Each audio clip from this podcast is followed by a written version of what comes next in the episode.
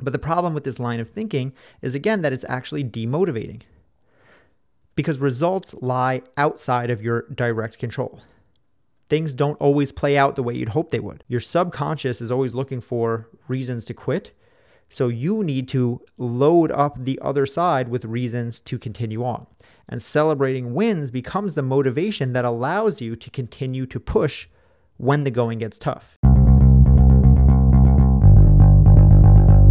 Welcome to the Happy, Healthy Human podcast. I'm your host, Paul Leviton. What do the happiest, healthiest humans all have in common? They are students of success. In my mission to help both you and I become the happiest, healthiest humans we can be, I have studied success at all levels. And after spending over a decade working in the field of human development and flourishing, I can tell you with certainty success leaves clues. On this show, I investigate and explore the common clues and foundational principles that tie together success in all areas of life. Whether it's happiness, health, wealth, relationships, it's all a part of the human experience. By following these success clues and understanding the underlying success principles, you will find that success is not simply a possibility, it's guaranteed. Every Tuesday, I give you simple, straightforward action steps and tools using these clues and principles of success to help you become the happiest, healthiest human you can be. Welcome back to part two of this series in learning from studies around children and what we can take towards living our happier, healthier lives. If you can recall the success clue from last week, it was celebrating marshmallows. If you haven't listened to that episode yet, I'd go back and then come to today. In that episode, I discussed that sometimes the people we can learn most from are not our elders or our mentors, but kids. And that's not just my opinion. Scientists have studied children to learn more about human behavior for a long time. For instance, the marshmallow experiment which we did a deep dive into on the previous episode, studied children and strategies that they used to delay gratification in their quest for more sweet treats. And the next study that I want to discuss today comes from Carol Dweck. And Carol Dweck literally wrote the book on mindset, which is called, you might have guessed it, Mindset. And this was a revolutionary book when it came out and still holds up very well and I recommend it a lot. If you haven't checked it out, definitely, definitely re- recommend getting it. And that book and much of Carol Dweck's work center around what has become now commonly known as growth and fixed mindsets. If you ever heard the concept of growth and fixed mindsets, which I've done episodes on in the past, I'll link to them in the show notes if you want to check it out. But if you've ever heard those concepts, that comes from Carol Dweck and this research. And just a recap on growth and fixed mindset, a short version is that a fixed mindset is someone who basically believes that they are set or fixed in the way they are, in the way things are. So things like personality, fortunes, intelligence, whatever else are fixed and don't change. This is someone who thinks that's just the way things are. I'm just bad at soccer. I've never been a piano player, so they don't practice. Or they think no one poor ever becomes rich, so they don't even strive for more. This type of person has an inherited belief that things and people tend to be just one way. And because of this, they tend to see failure and setbacks as final. They feel that they are set with their level of ability. So if they failed once, they will continue to fail and that's just how it will always be. And that type of person will surely find it challenging to continue to face off with life's numerous obstacles, since why would you if you're not good at anything, or if you're a failure, or if you're stuck with the way things are and that's just how things are always going to be? What would motivate you to keep trying? But a growth minded person, on the other hand, sees personality, intelligence, whatever else as growable. Instead of it being a fixed trait, it's more of a skill that can be grown and honed over time. So, someone who's growth minded doesn't see themselves as stuck, but more in the middle of a journey that is still unfolding. So, because of that, when a growth minded person fails or suffers a setback, they don't see it as final or something that they can't persevere through. Instead, they see it as a challenge, a reason to grow, something that they can learn from, something that, while it might be stopping them right now, it won't stop them forever. So you can probably already see why this is kind of a big deal. Dweck's theory and research in this field literally revolutionized the field of psychology. And one of the studies referenced in the book, again, Mindset, and this is a study that a lot of this theory around growth and fixed mindset stems from, has to do with how children react to different forms of praise. And now, this isn't just about praise versus punishment. This isn't about yelling at kids or that some kids need to be coddled. I mean, we know that kids who are treated poorly, who aren't loved or withheld praise, will suffer. And that's why giving praise to children is a normal act. But what Dweck and her researchers set out to find was if children would be affected by small changes in the choices and ways that parents, teachers, and other adults decided to give them praise, meaning if the word choices and the type of praise mattered. So basically, the question was is all praise the same? And the thing that they studied, the main difference was between ability praise and effort praise. So, ability praise would be along the lines of saying, Wow, Timmy, you aced that test. You're so smart. Or, That's great, Susie. You played that piano recital flawlessly. You are so talented. And these sound like nice things to say. These sound like something you might have said to your kids or say to your nieces or nephews, or you might have been told in your life. You might think, what's wrong with that? You did great. You're smart. You're talented. But this type of praise is actually what researchers found that we should not be using because ability type praise centers on the way that kids are. You are so smart. You are so talented. You're a genius. You're a natural. You're this. You're that. Again, they're positive things, right? You're saying that they're smart. You're saying that they're talented. But going back to the initial theory of fixed versus growth mindset, the way things are fall into the category of fixed. So giving children praise on their ability, praising them on the way that they are, makes them feel that they are fixed in this way. That's how they were born, and that's how they will always be, which is great when things are going well. It's all fine and dandy when little Timmy is acing his tests and Susie is getting the first place ribbon in the piano competition.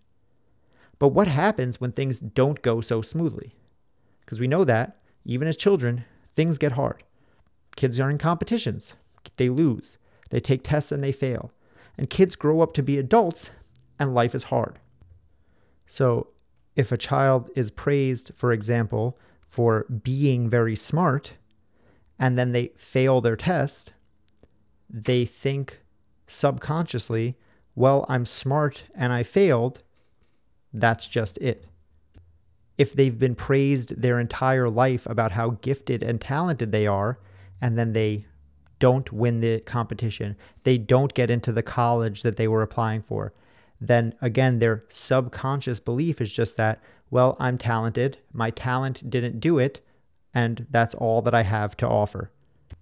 But again, this isn't just my theory. They set up an experiment to find out and see how different types of praise would work. And what they did was set up an experimental condition where kids would win at first. So they would give them an easy puzzle that they would succeed at and then they would be praised. In this condition, they praise them for their ability. So they would do the puzzle, they would win, they would say, Wow, great job, you're so smart, or something along those lines. But that is when the actual experiment started. Because after they gave them the easy puzzle, which they were set up to win, they would then give them a challenge that they couldn't beat. They would give them a puzzle that was too complex for them to solve. And then the researchers waited. And what they were doing was observing how long those kids tried at that puzzle before giving up. And that's where it gets interesting. But in order to see how interesting it is, you kind of have to understand the context. So let's look at the other side of the experiment because I mentioned before that there's two types of praise ability and effort. So, ability is how kids are, that is more linked to a fixed mindset. Effort, then, is praise about how hard they try. So, when little Timmy gets an A on his spelling test, it's not, wow, Timmy, you're so smart. It's more like, wow, Timmy, you really studied hard. I'm so proud to see how hard you worked to get that grade. For Susie, it's not, you're so talented or you're so good at piano. It's more like, wow, what an effort you put in. You worked really hard to memorize that piece, and all of your hard work really paid off. It's a very subtle difference, but it's pretty obvious once it's pointed out. Because this type of praise around effort is not about a state of being. It's not about how they were born. It's not about some inherent trait that is just how they are effort, work, dedication, these are things that they actually control. How hard they studied, how long they practice for. And this aligns perfectly with growth mindset because effort is a skill and a skill can be honed and grown. If they're praised around how hard they worked, how hard they tried, they can try harder. So when they do fail, which will happen, they know that that's not something that they are stuck at because they can say, oh, I can work harder. I can do better. I can try more. I can be more dedicated. I can give it more time. And they can look at their failure as something that they can then learn from and say, well, if this level of effort got me this level of success, maybe I need to give more effort. So now going back to the experiment, researchers took the kids through the same experiment, right? They gave them the easy puzzle, then gave them some praise. You're so smart, right? Ability praise. But some of the kids also got effort praise, which was along the lines of, you tried so hard, you worked so hard at that. Then the next part of the experiment was they gave the kids an impossible puzzle. So half of the kids got ability praise, half of the kids got effort praise. They all succeeded in the first puzzle. Then they were given a puzzle that was too hard. And what they wanted to see was how long would they continue to work on this puzzle. And now you might have guessed it, but the ability praise group gave up much quicker. And the effort praise group kept trying for much longer to complete the challenging puzzle. Meaning the ability group gave up because they had been primed to believe that they were stuck. If my value is based on some inherent ability, if I think I'm smart but then I can't figure out the answer to the puzzle, I think, well, that's it. Maybe I, my smarts aren't enough, and that's that. But the effort group had been primed via the praise to believe that their worth was more linked to their effort, meaning they were encouraged to try harder, to keep going for longer, because they believed that they could learn and get better, and it was their effort that they were being praised for, not just if they were smart or not, not just if they were successful or not. So the ability praise led to giving up faster on subsequent challenges than the effort praise. And that alone tells us a lot. But the experiment and the researchers went one step further. Because what they did was, after the puzzle that the kids couldn't finish, when they gave up, eventually they all gave up, right? It was an impossible puzzle. But they went back and they asked the kids if they would be more likely to enjoy a puzzle like the first one that was easy and where they succeeded quickly, or if they would be open to trying another hard puzzle like the second one. And what do you think happened? The ability praise group overwhelmingly chose to take the easy route. They wanted the puzzle where they would succeed easily. And the group that was praised for effort was much more likely to be open to pushing and challenging themselves and taking the harder puzzle, even though they had just failed on one before. So, now, if you've been listening to this podcast for any length of time, or even if you haven't, you can probably start to see how important this is. Because it's no surprise to say that challenge is necessary in life. Everything we want to achieve comes through challenge. Every goal you set is literally you saying, This is a challenge worth going up against. When it comes to building happiness, health, success, all of the other things we want in life, they all come directly through, not by avoiding challenge. So, what does this have to do with you? Well, I mean, I'm not a parent, I'm not a teacher. I mean, I have a nephew, but I'm not in the business of praising kids on the daily. So, why does this matter to me? Why does it matter to you? And this isn't just about how you were raised, right? You could do some digging and introspection about how your parents praised you or how the praise you got from coaches or teachers growing up might have affected you, and that might have some insight into why you are the way that you are now. Sure. But more importantly, to me, in my opinion, this matters because we can use these understandings to influence your life right now. Because you might not be a child anymore, but it would be silly to think that this stuff doesn't affect you. All of the stuff that I'm talking about, priming, cueing, these are triggers that happen in the subconscious. So while you might understand that as an adult you are not stuck being one way, the messaging you send your subconscious still matters. As an adult, you might not get praised nearly as often, which, as an aside, is a shame since something we all crave as humans.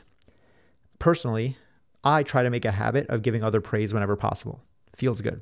They love it. I love it. We all win. I mean, try walking down the street and when you see someone who's wearing a cool sweater or nice sunglasses, just shout out to them, Hey, I like your sunglasses. You'll see someone's face light up. Whatever. That doesn't matter. The good news is you don't actually have to get praise from others. You can praise yourself. And that's the real point here. I've done entire episodes in the past about self talk. I talk about it a lot with guests. Maybe I'll do another episode about it soon. So stay tuned for that because I haven't talked about it deeply in a while. But your self talk is how you talk to yourself. It's the internal monologue that goes on inside of your head, as well as the literal words that you use out loud when talking about yourself. And your self talk shapes your subconscious, and your subconscious shapes your self talk. It's kind of like a chicken and the egg scenario. So while it might be hard to say which came first, we do know that we can affect both of them by starting to change some actions like praising yourself and how you're doing it. So, something that is incredibly important for anyone trying to get better in any regard is celebrating wins because change is hard. We don't like it. So, what you have to do is give yourself ammunition as to why you should keep going. Your subconscious is always looking for reasons to quit, so you need to load up the other side with reasons to continue on. And celebrating wins becomes the motivation that allows you to continue to push when the going gets tough. And what is celebrating a win if not praising yourself? And if it is praise, and we can agree on that, then as Dweck and her compatriots discovered, there's probably a better and worse way to do it.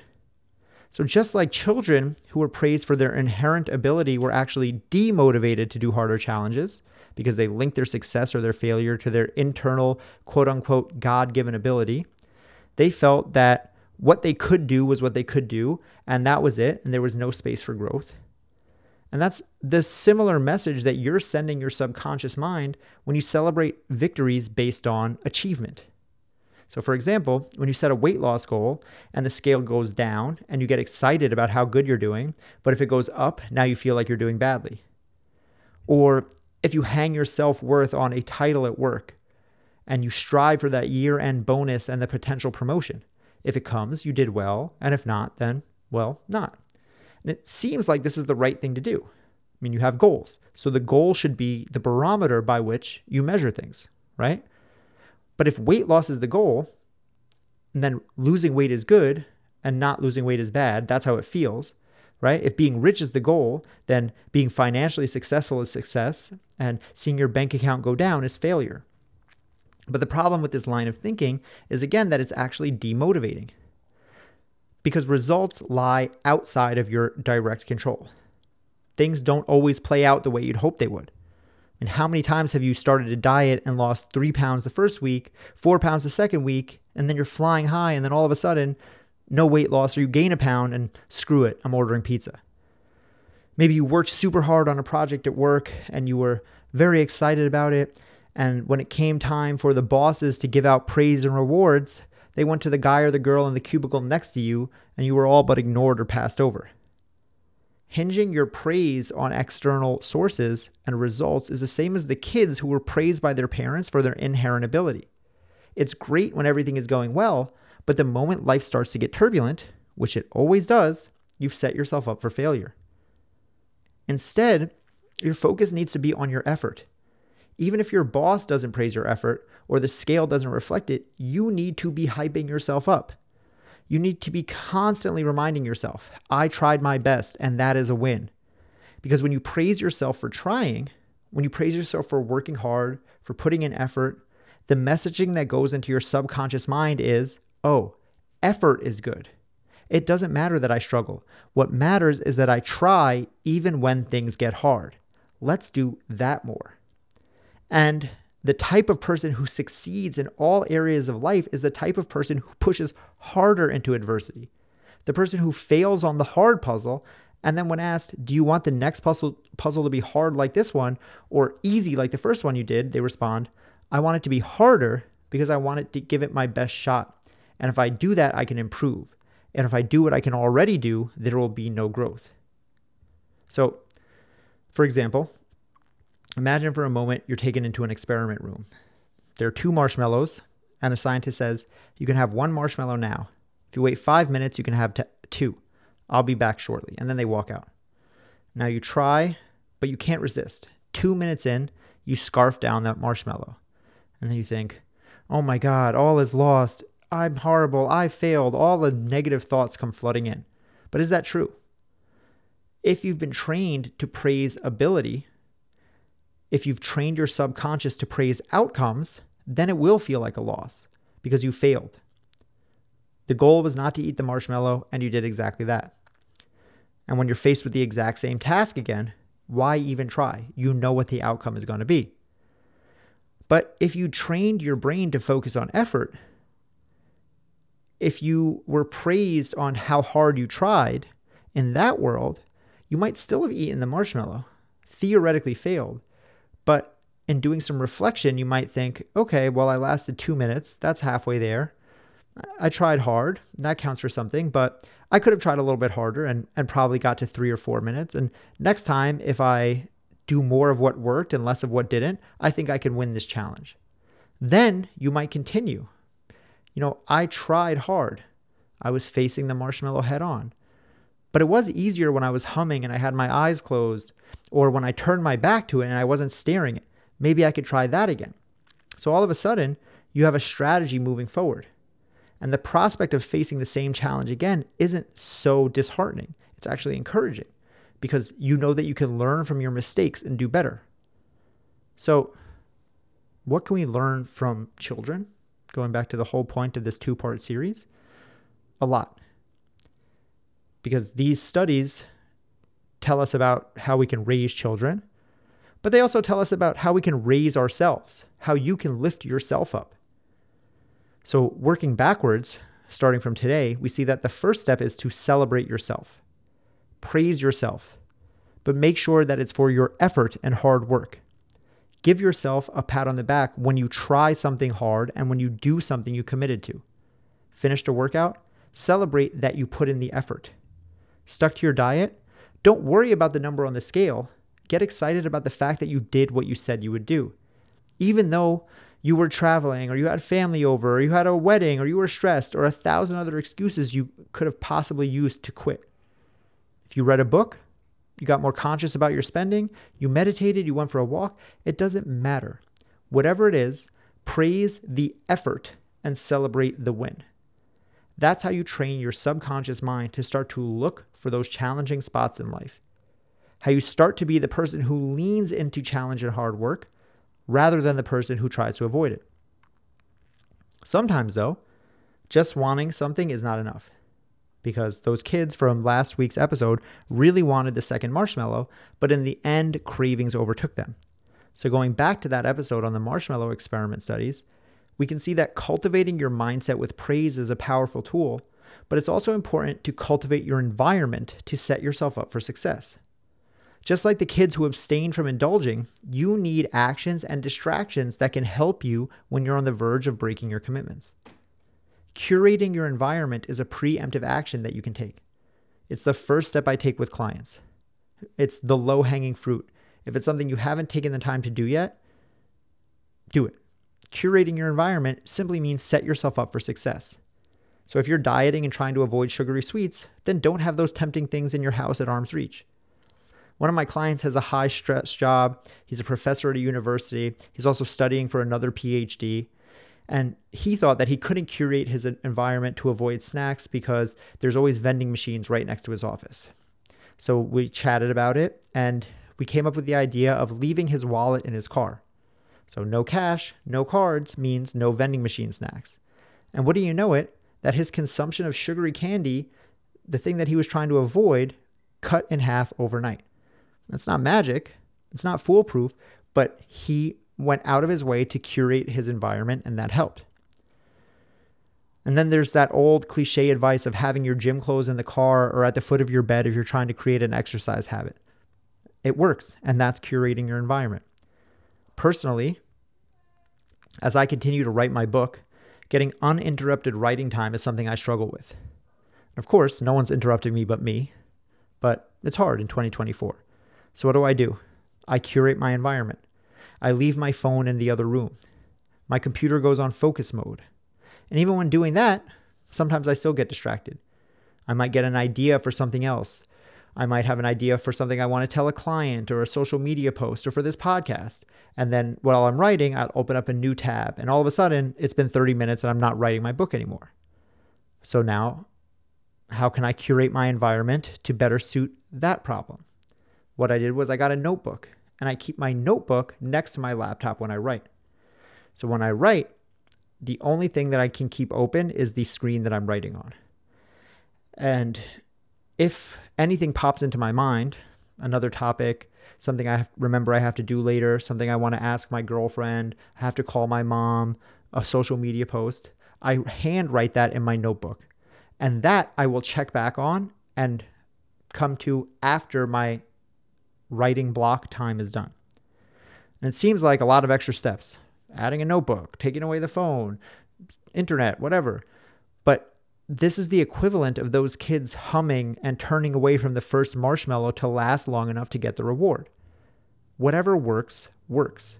But what doesn't work is relying on sheer willpower, just saying, I'm going to do better, I'm going to do better, I'm going to do better, and staring the problem in the face.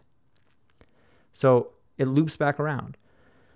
When I do my dedicated writing block, when I stick to my time commitment, when I use the notebook instead of opening up a new tab and browsing or opening social media, now I give myself praise. I celebrate it, but I praise my effort. Great effort. I stuck to my word. Not because I finished the task, not because I was successful, simply because I did the thing that I said I would do. Especially when I had plenty of excuses and rationalizations in my brain waiting for why I couldn't. So, my action step for you this week is twofold.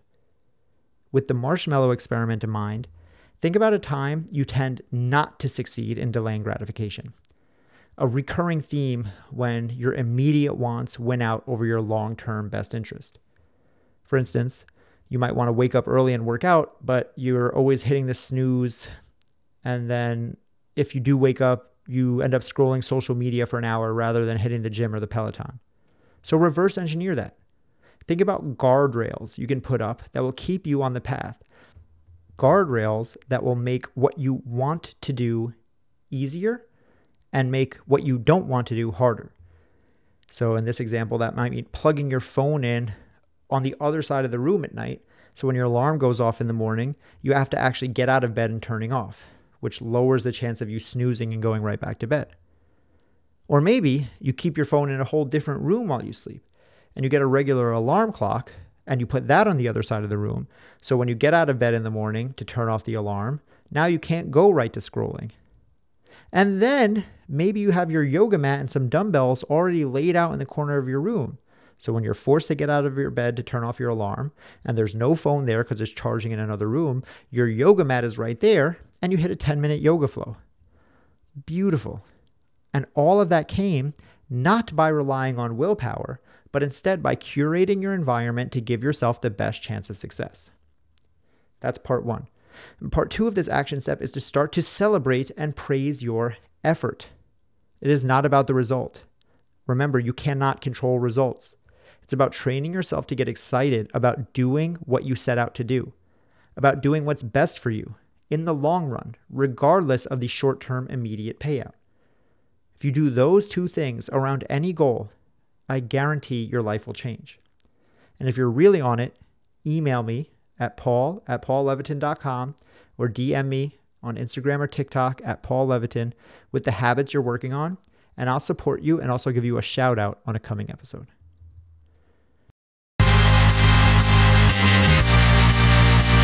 That's it for today. Thanks for listening. If you enjoyed this episode or got value from it, you can support the show by sharing it with a friend and giving them the gift of a happier, healthier life. You can also leave a rating and review on Spotify or Apple Podcasts. That helps boost the show on those platforms so more people can discover it and we can all grow together. I'll see you back here every Tuesday and Thursday morning. And until then, stay happy, stay healthy.